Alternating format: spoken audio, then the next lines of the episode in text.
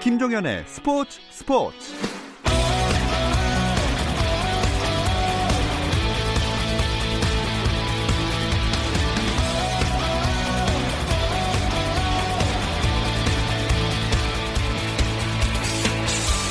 스포츠가 있는 저녁 어떠신가요? 아나운서 김종현입니다. 오늘 하루 스포츠계를 돌아보는 스포츠 타임라인으로 김종현의 스포츠 출발합니다.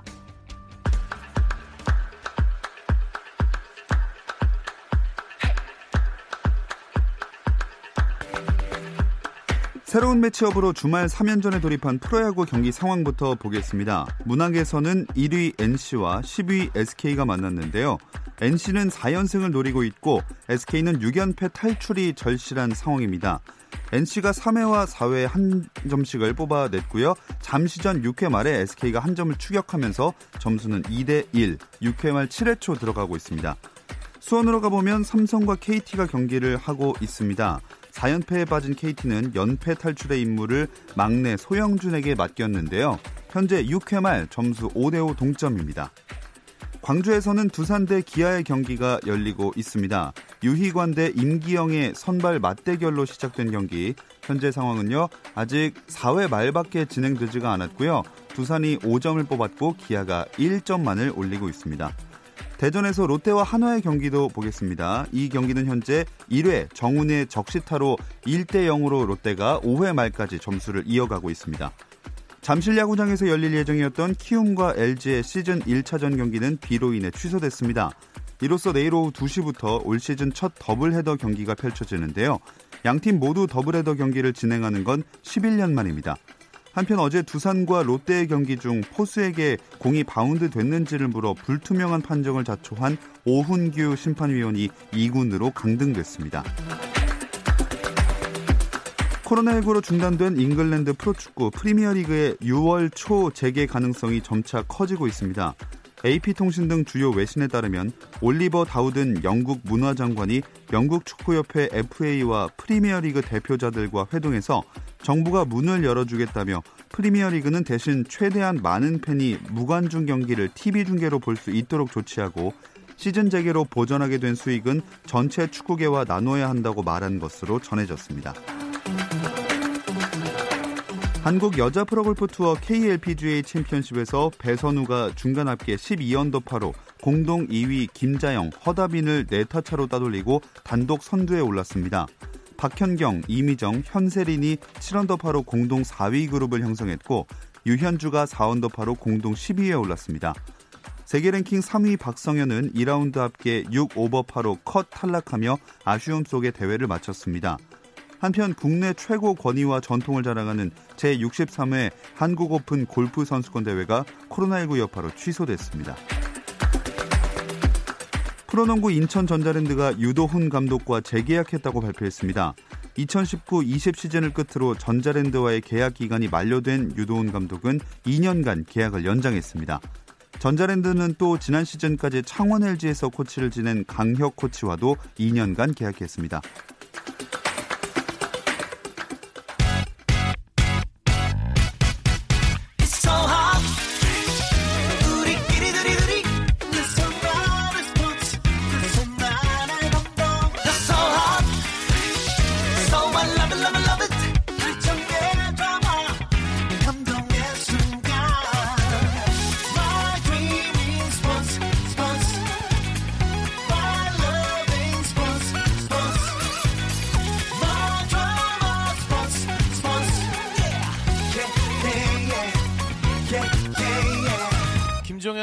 스포츠.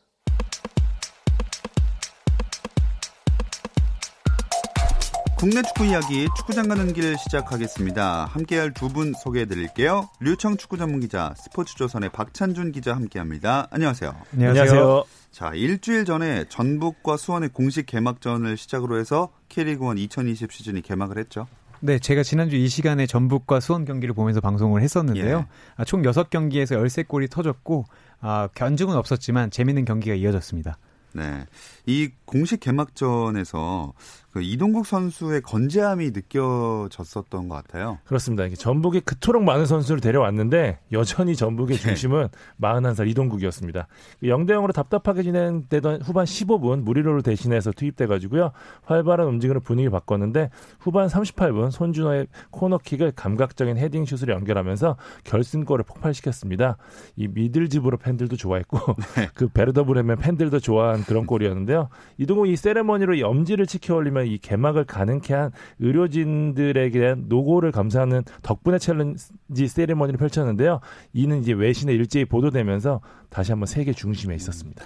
확실히 그 전 세계 축구 팬들의 관심이 꽤나 컸던 것 같아요. 일단 경기가 전혀 없었고 분데스리가도 이번 주말에 이제 개막을 하기 때문에 어쨌든 K리그에 관심이 좀 모아졌던 것 같고요.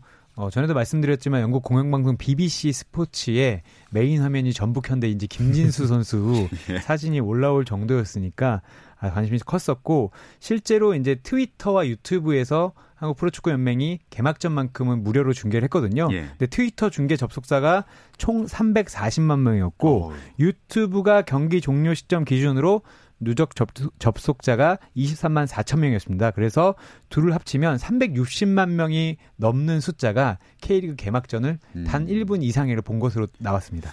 이 프로 연맹이 국가별로도 파악을 해봤다면서요? 네, 그렇습니다. 이제 형제의 나라라고 불리는 터키가 18%를 가장 높게 나타났는데요. 터키에서 무려 61만 2천 명이 개막전을 시청했다고 해요.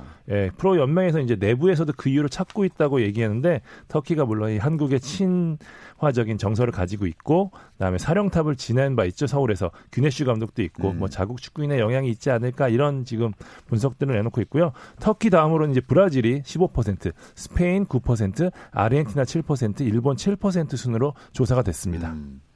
자, 확실히 많은 관심을 느낄 수 있는 이 개막전이었습니다. 이 경기를 필두로 해서 지난 주말에 나머지 경기들도 이어졌는데 이청용 선수의 K리그 복귀전이 아마 제일 큰 관심사였겠죠?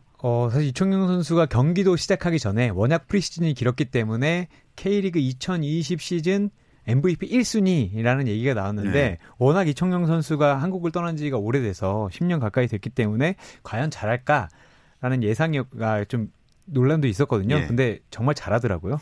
그 이청용 선수가 선발 출장한 가운데 은하수 군단 갈락티코라는 울산현대가 상주상무를 4대0으로 격파했는데 이 경기를 본 많은 분들이 전북 현대와 수원 삼성의 경기가 아니라 이 경기가 중계됐다면 그러니까요. 더 중계권을 산 나라가 많지 않았겠냐 이런 우스갯소리를 할 정도로 울산 현대의 경기력이 정말 좋았고요.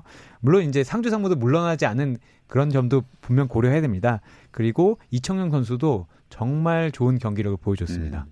자, 상주 입장에서 봤을 때는 뭐 잃을 게 없는 이번 시즌이지만 울산이라는 상대는 조금 버거웠을 것 같아요.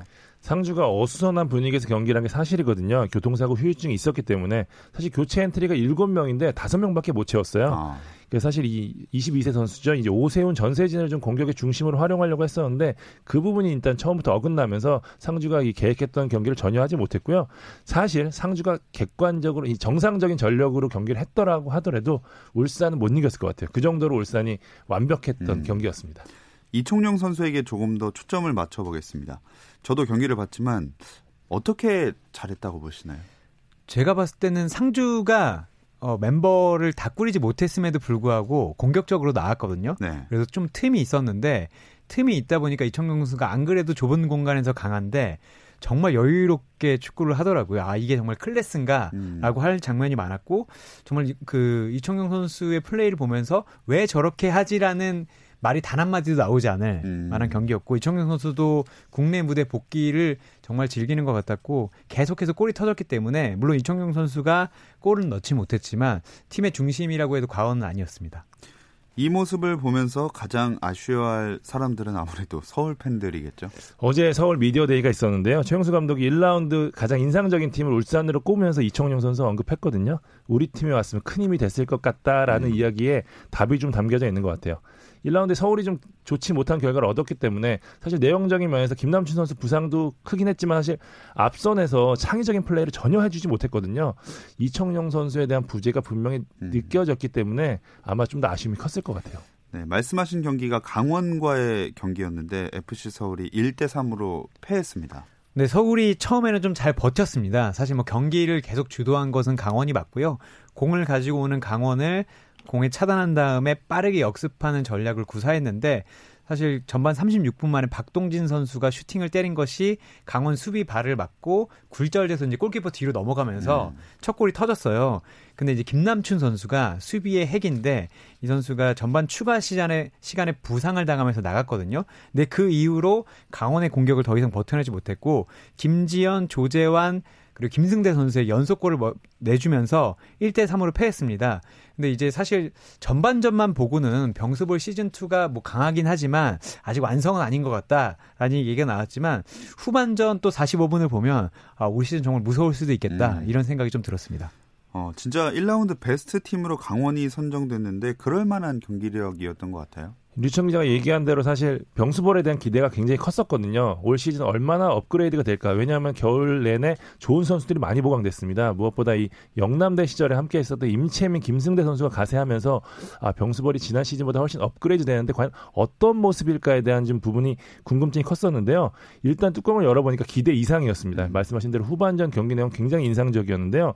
지난 시즌 이제 약간 그 김병수 감독이 멤버가 좀 부족하니까 좀 전력이 약하기 때문에 좀 발상의 전환 많이 했는데 약간 이번에는 조금 정석대로 플레이하면서도 그 안에서 세밀함이 좀 더 보였기 때문에 아, 지난 시즌보다 훨씬 더 좋은 성적을 거둘 수 있는 토대는 분명히 마련된 것 같아요. 자, 지금 이렇게 해서 개막 딱 1라운드 한 경기씩만 치러진 상황입니다. 또 박찬준 기자가 울산 우승 예상하셨고 류청 기자는 전북 예상하셨습니다. 이거를 뭐 제가 무슨 자격으로 이러는지 모르겠지만 바꿀 기회를 한번 드릴게요. 아, 저는 그대로 하겠습니다. 그대로 울산으로 박찬준 기자는. 네, 네. 저도 그대로 하겠습니다. 그대로요? 예, 제가 저번 주 경기 들어가기 전에 말씀드렸듯이 어쨌든 이동국 선수가 넣어주니까 물론 42살 가장의 어깨가 너무 무겁긴 하지만 그래도 저는 이제 바꾸는 것은 좀 아닌 것 같습니다. 하긴 두 팀 다 어쨌든 1승씩을 거둔 상황이니까요. 만약 축구장 가는 길에서 1라운드 베스트 팀을 꼽는다면 두 분은 어떤 팀 고르시겠어요? 저는 포항하겠습니다. 포항이요? 네. 포항이 부산을 2-0으로 제압했는데 그 내용이 굉장히 인상적이었습니다. 그 지난 시즌 후반기 때 보여줬던 모습 그대로 이어졌고요. 전체적으로 안정감 면에서는 이번 라운드에서 펼친 팀 중에 최고였고요. 그다음에 팔라시오스 선수가 사실 좀 변수가 있었는데 완델손 선수의 공백을 다른 형태로 잘 메워줬고요. 나머지 자리에서 모두 다 잘해줘서 굉장히 고급스러운 축구했다고 저는 생각하거든요. 포항이 제일 인상적이었습니다. 류청 기자는요? 저는 울산을 꼽겠습니다. 사실 울산이 네. 제가 안 바꾸고도 울산을 꼽으니까 조금 예. 모순되기도 하는데 강팀은 이렇게 경기하는 것이다라는 걸 확실히 보여준 것 같아요. 울산이 지난 시즌은 사실 좋았는데 뭐랄까요? 좀 약점이 있는 팀이라든가 몰아붙여야 될 때 살짝 아쉬운 모습을 보였거든요.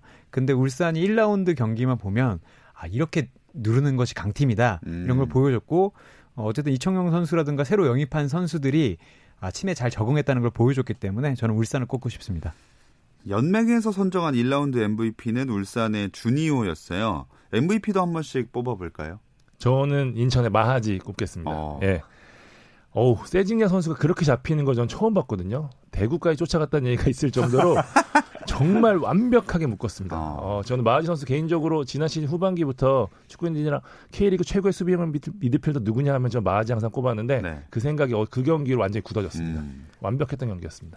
네, 저는 뭐 제가 연맹의 스피커는 아니지만 주니오를 그대로 뽑고 싶습니다. 왜냐면 스피커시군요. 울산을 굉장히 좋아하시네요. 아니, 울산을 굉장히 좋아했다기보다는 사실 주니오는 지난 시즌에도 나이가 많아서 일정한 이적료를 받으면 중국 2부 리그를 보내겠다라는 구단의 방침이 있었어요. 근데 안 보낸 것이 돈을 그 정도 받아서는 주니오보다 잘하는 선수를 사오기 어렵다였거든요. 근데 올 시즌도 비온 존슨이라는 유럽에서 뛰던 선수를 데려왔지만 역시나 주니오가 더 아직은 낫다는 걸 보여줬고 그리고 이 두 골을 상당히 쉽게 넣었습니다. 이걸 아마 주니오 선수가 이걸 쉽게 넣어주지 못했다면 울산이 후반전에 조금 어려워질 수 있었는데 그렇죠. 주니오가 워낙 쉽게 두 골 넣어주는 바람에 울산이 좀 빨리 시작해서 저는 주니오가 받는 게 맞다고 생각합니다.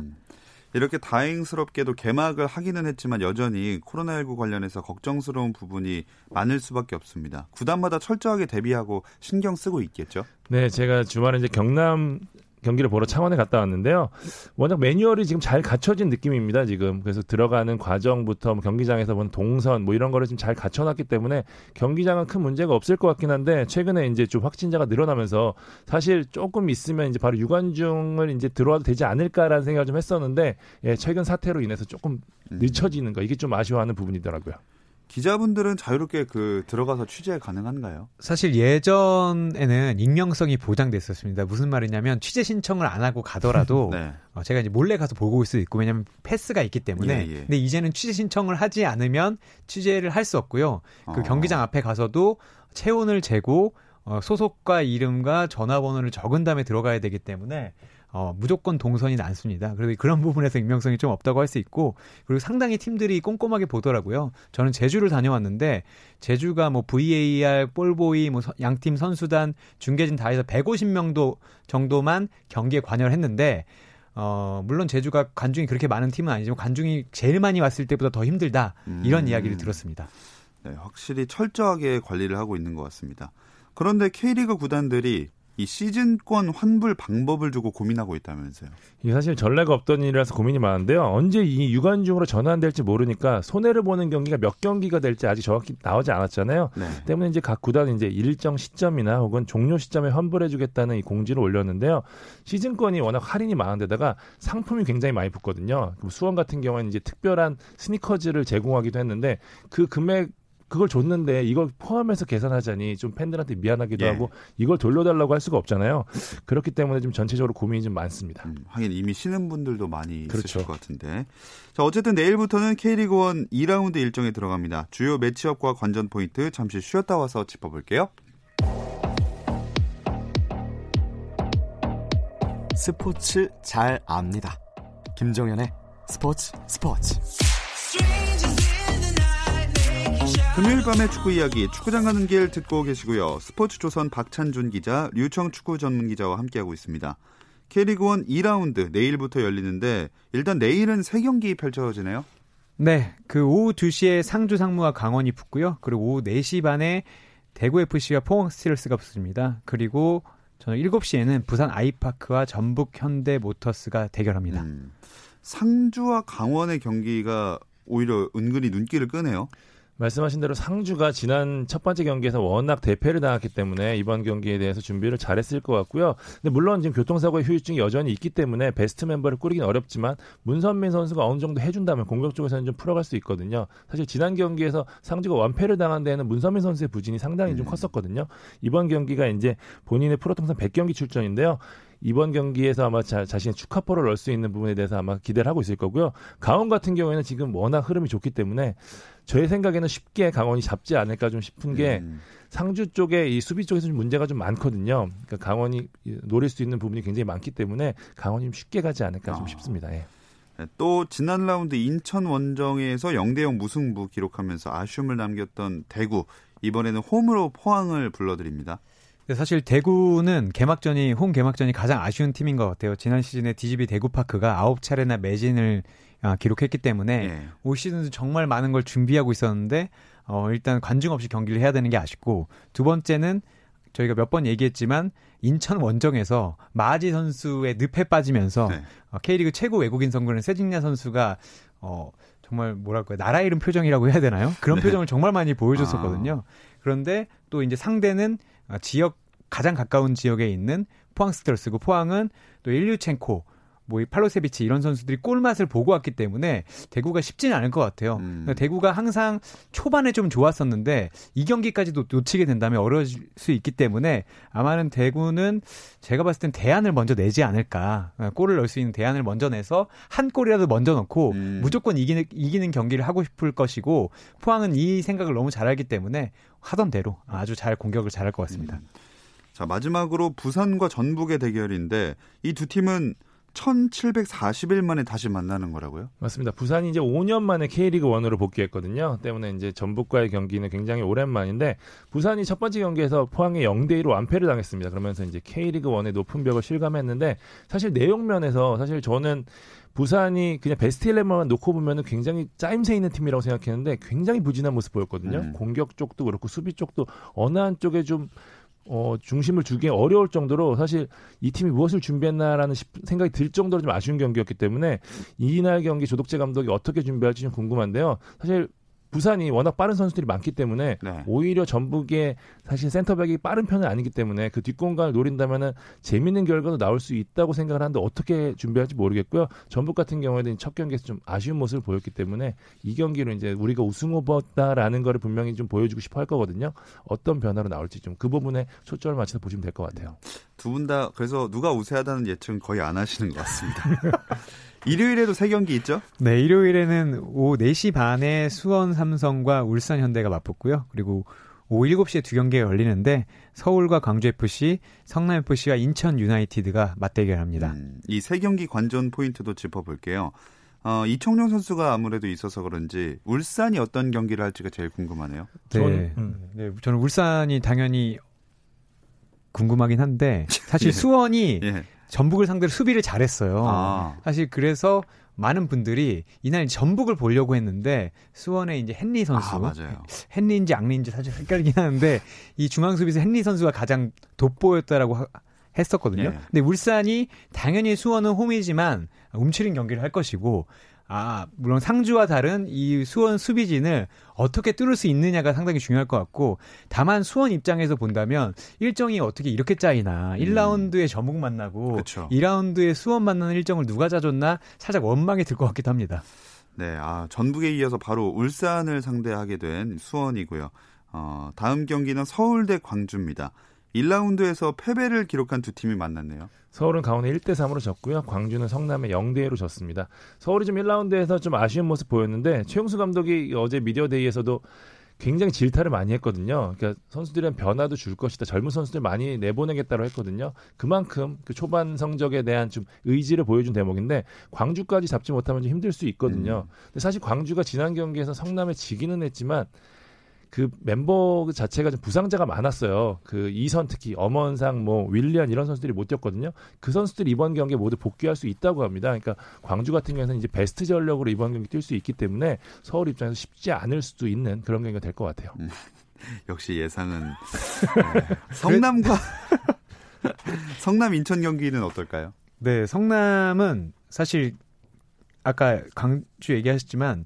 경기는 광주가 그렇게 못하진 않았거든요. 근데 성남이 전반 정말 이른 시간에 양동현 선수가 이날 슈팅을 2개 했는데 예. 2개를 모두 깔끔하게 꽂았습니다. 그 순간 경기가 끝났고요. 성남은 그 다음부터 광주의 지우 득점왕인 지난 시즌 K리그2 득점왕 펠리페를 꽁꽁 묶으면서 거의 좀 질식 수비를 하다시피 하면서 우세적으로 경기를 끝냈어요. 네. 근데 이제 성남이 인천을 맞아서 똑같이 늪축구를 펼치는 인천을 맞아서 어떻게 할까가 좀 궁금하고요. 또 어쨌든 그 김남일 감독, 초보 감독인데 김남일 감독이 인천 출신이고 인천에서 뛴 적이 있는데 예. 이 예전에 고향팀이자 친정팀을 맞아서 어떻게 경기할까도 좀 궁금하고 마하지 선수가 이번 경기에서도 양동현 선수를 지울 수 있을 것인가 이런 부분도 좀 지켜보고 싶습니다. 네, 재미난 관전 포인트가 많은 또 2라운드 경기입니다. 저번 주에 저희가 그 시간 관계상 K리그2에 대한 얘기는 많이 하지 못했는데 그 이번 시즌은 K리그2에도 뭐 관심을 둘 만한 팀들 많지 않나요? 사실 이제 K리그1 이상의 재미를 가져올 거라고 보시는 전문가들이 많은데요. 그도 그럴 것이 이제 K리그1급 전력을 구축한 팀들이 많습니다. 제주 같은 경우는 이제 폭풍 영입하면서 지난 시즌 이상의 전력을 갖췄다는 평가를 받고 있고요. 대전 하나는 이 기업 구단으로 변신하면서 역시 많은 선수들 데려왔고 경남도 백성동, 황일수 등을 더했고요. 여기에 U20 월드컵 준우승을 이끌었던 정정용 감독, 2002년 한일 월드컵의 주역 설기현 그다음에 황선홍 감독 이렇게 스타급 감독들이 가세하면서 볼거리가 굉장히 많아졌습니다. 그 정정용 감독이랑 설기현 감독의 대결이 2라운드에서 있다면서요? 네, 두 감독이 이제 K리그 아직 감독 데뷔 승을 올리지 못했거든요. 예. 근데 제가 이 정정용 감독이 이끄는 서울 이랜드가 하는 제주 경기를 보고 왔는데 사실 서울 이랜드가 1-1 무승부를 거뒀는데 마지막에 VAR로 한 골이 취소됐어요. 그러니까 이길 수도 있는 경기였고 사실 전반은 스쿼드가 훨씬 좋은 제주에 좀 밀리긴 했지만 후반 일찍 교체 카드를 쓰면서 이게 다 적중을 하면서 사실 이길 뻔했던 경기였거든요. 그래서 정정용 감독은 사실 뭐 긍정적인 부분이 많다라는 생각을 가지고 다음 경기 임하겠다고 했고, 사실 설기현 감독은 보여주고 싶은 전진 패스 이런 건 보여줬지만 점을 찍지 못하면서 좀 아쉬움을 보였는데, 아마 두 감독 중에 이제 승부가 갈린다면 한 감독은 좀 탄력을 받고 나머지 한 감독은 또 3라운드가 어려워지는 결과가 나올 수 있지 않을까 평을 해봅니다. 그게 누굴까요? 제가 보기에는 네. 정정용 감독이 좀 위로할 수도 있을 것 같아요. 왜냐하면 설기현 감독 뭐 축구 자체 그리고 혹은 이제 선수단 자체는 경남이 좀 더 좋은 것 같은데 예. 정정용 감독은 뚜렷하더라고요. 빠르게 옮겨가서 빠르게 역습하는 축구를 하는데 레안드로 선수라든가 이날 골을 터뜨린 원기종 선수가 제가 봤을 때 육상 선수가 아닐까 할 정도로 빨랐고, 경남의 공격을 전반전에만 잘 막는다면 제주와 했던 것처럼 후반에는 기회가 날 것 같습니다. 자, 좋습니다. 또 K리그2에서 어떤 매치업이 관심을 모을까요? 저는 개인적으로 전남과 제주전이 좀 눈에 띄는데요. 전남이 이제 경남전에서 전술적으로 준비를 굉장히 잘했거든요. 후반에 이제 센터 포워드를 내렸으면서 제리치를 전담 마크 시킬 정도로 준비 세부적인 부분도 정비를 잘했는데, 전경준 감독이 사실 이런 쪽으로는 굉장히 능한 감독이거든요. 그렇기 때문에 제주의 이 강한 멤버를 상대로 어떻게 준비할지 일찌감치 준비를 해서 아주 세부적인 부분까지 저는 할 거라고 좀 보거든요. 제주가 사실 첫 경기에서 결과를 가져가지 못하는 부분에 있어서는 좀 아쉬웠던 게, 그 풀어가는 과정까지 나쁘지 않지만 말씀하신 대로 점을 잘 못 찍었었거든요. 근데 그게 좀 멤버적인 부분이 있을 수 있기 때문에, 사실 그 외국인 센터포워드가 없기 때문에 이 주민규나 혹은 정조국 선수가 마무리해줘야 되는데, 사실 두 선수가 지금 이 K2가 어느 정도 수준이 올라왔기 때문에 쉽지 않을 수 있거든요. 때문에 이제 전남에 오히려 말릴 수도 있다는 생각이 좀 들어서 이 경기가 의외로 좀 변수가 많을 것 같습니다. 네, K리그2에도 참 볼만한 매치업이 많이 있는 것 같습니다. 이렇게 K리그는 무관중이지만 어쨌든 경기를 하고 있어요. 도대체 대표팀 경기는 언제 볼 수 있습니까? 사실 한국은 방역을 잘했기 때문에 국내 경기는 문제가 없지만 그 ACL도 지금 멈춰 있고 이동을 하는 것들은 모두 꽉 막혀 있거든요. 예. 그래서 피파가 당장 올해 8월 열릴 예정이던 20세 이하 여자 월드컵, 이게 나이지리아에서 열리기로 했는데 이 대회를 내년 1월로 연기했고요. 올해 11월 인도에서 열리기로 돼 있던 U17 여자 월드컵도 내년 2월로 미루면서 사실 국제 간의 이동, 나라 간의 이동은 상당히 조심하고 있는 것으로 보입니다. 그럼 거의 올해 안에는 불가능하다고 봐야 될까요? 사실 제가 봤을 때는 이게 챔피언스 리그가 상당히 중요한 키가 될 것 같습니다. 네. 이제 유럽에서는 챔피언스 리그를 6월과 7월에 리그 경기를 치르고 8월에 유로파와 챔피언스 리그를 하려고 하는데, 이 경기가 가능하다면 아시아에서도 이제 경기가 열리고 국가대표 경기가 열리는데, 만약에 계속해서 유럽에서 이런 경기가 열리지 못한다면 그러면 아시아나 전 세계적으로 올 시즌은 대륙 간 이동이나 국가대표 경기는 사실 어려울 수도 있을 것 같습니다. 네, 국제간 대회의 스타트를 누가 끊느냐가 중요하게 될 것 같습니다. 금요일 밤의 축구 이야기, 축구장 가는 길은 여기서 마무리하겠습니다. 류청 축구 전문기자, 스포츠조선의 박찬준 기자 함께했습니다. 고맙습니다. 감사합니다. 주말에는 9시 20분부터 함께하실 수 있고요. 저는 월요일 8시 30분에 다시 돌아올게요. 김종현의 스포츠.